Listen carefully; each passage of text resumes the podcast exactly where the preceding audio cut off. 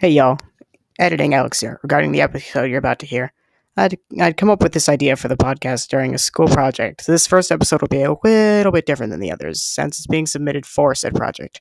The rest of the episodes will likely be longer and will include more discussions and special guests. But for now, enjoy this little bonus episode where I read Chapter 1 of Percy Jackson and the Lightning Thief.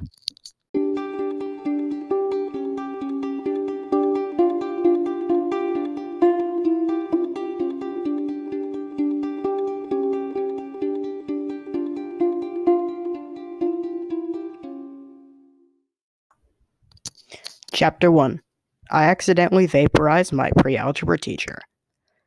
Look, I didn't want to be a half blood. If you're reading this because you think you might be one, my advice is close this book right now. Believe whatever lie your mom or dad told you about your birth and try to lead a normal life. Being a half blood is dangerous. It's scary. Most of the time, it gets you killed in painful, nasty ways. If you're a normal kid reading this because you think it's fiction, great. Read on.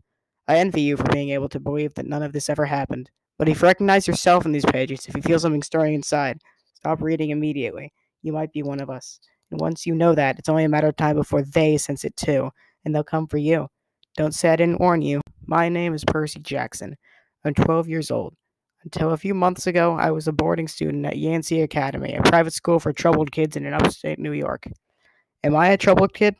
Yeah, you could say that. I could start at any point in my short, miserable life to prove it, but things really started going bad last May when our sixth grade class took a field trip to Manhattan. 28 mental case kids and two teachers on a yellow school bus heading to the Metropolitan Museum of Art to look at ancient Greek and Roman stuff. I know, it sounds like torture. Most Yancey field trips were.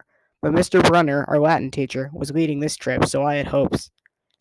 Mr. Brunner was this middle aged guy in a motorized wheelchair. He had thinning hair and a scruffy beard and frayed tweed jacket, which always smelled like coffee. You wouldn't think he'd be cool, but he told stories and jokes and let us play games in class. He also had this awesome collection of Roman armor and weapons, and so he was the only teacher whose class didn't put me to sleep. I hoped the trip would be okay. At least, I hoped that for once I wouldn't get in trouble. Boy, was I wrong. See, bad things happen to me on field trips. Like at my fifth grade school, when we went to the Saratoga battlefield, I had this accident with a Revolutionary War cannon. I wasn't aiming for the school bus, but of course I got expelled anyway. And before that, at my fourth grade school, when we took a behind the scenes tour of the Marine World Shark Pool, I, short, I sort of hit the wrong lever on the catwalk and our class took an unplanned swim. And time before that, well, you get the idea. This trip, I was determined to be good. All the way to into the city, I pulled up with Nancy Bobofit, the freckly, red-headed kleptomaniac girl, hitting my best friend Grover in the back of the head with chunks of peanut butter and ketchup sandwich. Grover was an easy target. He was scrawny. He cried when he got frustrated. He must have been held back several grades because he was the only sixth grader with acne and the starts of a wispy beard on his chin. On top of all that, he was crippled. He had note excusing him from PE for the rest of his life because he had some kind of muscular disease in his legs. He walked funny, like every step hurt him, but don't let that fool you. You should, you should have seen him run when it was enchilada day in the cafeteria. Anyway, Nancy Bobofit was throwing wads of sandwich that stuck to in his curly brown hair, and she knew I couldn't do anything back to her because I was already on probation. Headmaster had threatened me with death by in-school suspension if anything bad, embarrassing, or even mildly entertaining happened on this trip.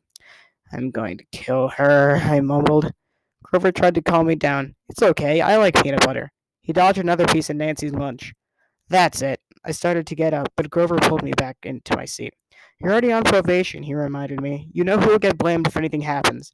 Looking back on it, I wish I'd decked Nancy Bobofit right then and there. In school suspension would have been nothing compared to the mess I was about to get myself into.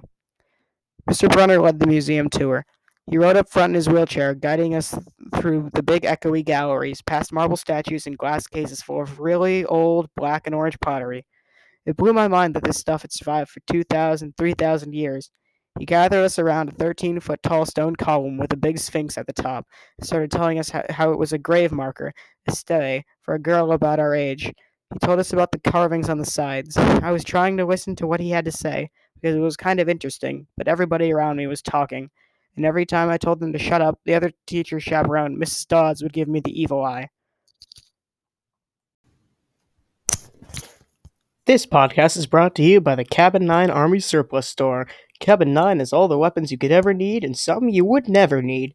And if there's something you want and they don't have, they'll be happy to craft it for you. Take me, for example. I wanted a long range weapon to stay true to my archery skills, so Cabin 9 created an extra special bow for me. Certain arrows do different things, and the best part is that it won't hurt any mortals and it just bounces right off. Come on over to Cabin 9, where all your martial requests will be well met. Mrs. Dodds was this little math teacher from Georgia who always wore a black leather jacket even though she was 50 years old. She looked mean enough to ride a Harley Davidson right into your locker. She'd come to Yancey halfway through the year when our last math teacher had a nervous breakdown. For her first day, Mrs. Dodds loved Nancy Bobofit and figured I was devil spawn. She would point her crooked finger at me and say, Now, honey, real sweet, and I knew I was going to get after school detention for a month. One time, after she'd made me erase answers off out of old math workbooks until midnight, I told Grover I didn't think Mrs. Dodds was human. He looked at me real serious and said, You're absolutely right. Mr. Brunner kept talking about Greek funeral art. Finally, Nancy Bobofit snickered something about the naked guy in the stele, and I turned around and said, Will you shut up? Came out louder than I meant it to. The whole group laughed. Mr. Brunner stopped his story. Mr. Jackson, he said, Did you have a comment? My face was totally red. I said, No, sir. Mr. Brunner pointed to one of the pictures on the stele. Perhaps you tell us what this picture represents? Looked at the carving and felt a flush of relief because I actually recognized it. That's Cronus eating his kids, right? Yes, Mr. Brunner said, obviously not satisfied. And he did this because, well, I racked my brain to remember. Cronus was the king god, and. God? Mr. Brunner asked. Titan, I corrected myself. And he didn't trust his kids, who were the gods. So, um, Cronus ate them, right? But his wife hid baby Zeus and gave Cronus a rock tea instead. And hmm. later, when Zeus grew up, he tricked his dad, Cronus, into barfing up his brothers and sisters. Ew, said one of the girls behind me. And so there was this big fight between the gods and the Titans, I continued, and the gods won. Some snickers from the group. Behind me, Nancy Bobofit mumbled to a friend, like we're going to use this in real life. Like it's going to say on our job applications. Please explain why Cronus ate his kids. And why, Mr. Jackson? Brunner said. To paraphrase Miss Buffett's excellent question, does this matter in real life? Busted, Grover muttered. Shut up, Nancy hissed, her face even brighter red than her hair. At least Nancy got packed, too. Mr. Brunner was the only one who ever caught her saying anything wrong. He had radar ears. I thought about his question and shrugged. I don't know, sir. I see. Mr. Brunner looked disappointed. Well, half credit, Mr. Jackson. Zeus did indeed feed Cronus a mixture of mustard and wine, which made him disgorge his other five children, who, of course, being immortal gods, had been living and growing up completely undigested in the Titan's stomach. The gods defeated their father, sliced him to pieces with his own scythe, and scattered his remains in Tartarus, the darkest part of the underworld. On that happy note, it's time for lunch. Mrs. Dodds, would you lead us back outside? The class drifted off, the girls holding their stomachs, the guys pushing each other around and acting like doofuses. Grover and I were about to follow when Mr. Brunner said, Mr. Jackson, I knew that was coming. I told Grover to keep going. Then I turned towards Mr. Brunner. Sir? Mr. Brunner had this look that he wouldn't let you go. Intense brown eyes that could have been a thousand years old and had seen everything. You must learn the answer to my question, Mr. Brunner told me. About the, t- about the Titans? About real life and how your studies apply to it. Oh. What you learned from me, he said, is vitally important. I expect you to treat it as such. I will accept only the best from you, Percy Jackson. I wanted to get angry. This guy pushed me so hard. I mean, sure, it was kind of cool on tournament days when he dressed up in a suit of Roman armor and shouted, What ho! and challenged us, sword point against chalk, to run to the board and name every Greek and Roman person who'd ever lived, and their mother, and what god they worshipped. Mr. Brunner expected me to be as good as everyone else, despite the fact that I have dyslexia and attention deficit disorder, and had never made above a C minus in my life. No, he didn't expect me to be as good. He expected me to be better. And I just couldn't learn all these names and facts, much less spell them correctly. I mumbled something about trying harder. When Mr. Brunner took one long, sad look at the stele, as if like he'd been at this girl's funeral. He told me to go outside and eat my lunch. The class gathered on the front steps of the museum, where we could watch the foot traffic along Fifth Avenue. Overhead, a huge storm was brewing, with clouds blacker than I'd ever seen over the city. I figured maybe it was global warming or something, because the weather all across New York State had been weird since Christmas. We had massive snowstorms, flooding, wildfires from lightning strikes. I, I wouldn't have been surprised if there was a hurricane blowing in. Nobody else seemed to notice. Some of the guys were pelting pigeons with Lunchables crackers. Nancy Bobofit was trying to pickpocket something from a lady's purse. And of course, Mrs. Dodds wasn't seeing a thing. Grover and I sat on the edge of the fountain, away from the others. We thought that maybe if we did that, everyone wouldn't know we were from that school, the school from loser freaks who couldn't make it elsewhere. Detention? Grover asked. Nah, I said. Not from Brunner. I just wish he'd lay off me sometimes. I mean, I'm not a genius. Grover didn't say anything for a while. Then, when I thought he was going to give me some deep philosophical comment to make me feel better, he said, Can I have your apple? I didn't have much of an appetite, so I let him take it. I watched a stream of cabs going down Fifth Avenue and thought about my mom's apartment only a little ways uptown from where we sat. I hadn't seen her since Christmas. I wanted so bad to jump in a taxi and head home. She'd hug me and be glad to see me, but she'd be disappointed too. She'd send me right back to Yancey, remind me that I had to try harder, even if this was my sixth school in six years, and that I was probably going to be kicked out again. I wouldn't be able to stand that sad look she'd give me. Mr. Brunner parked his wheelchair at the base of the handicapped ramp.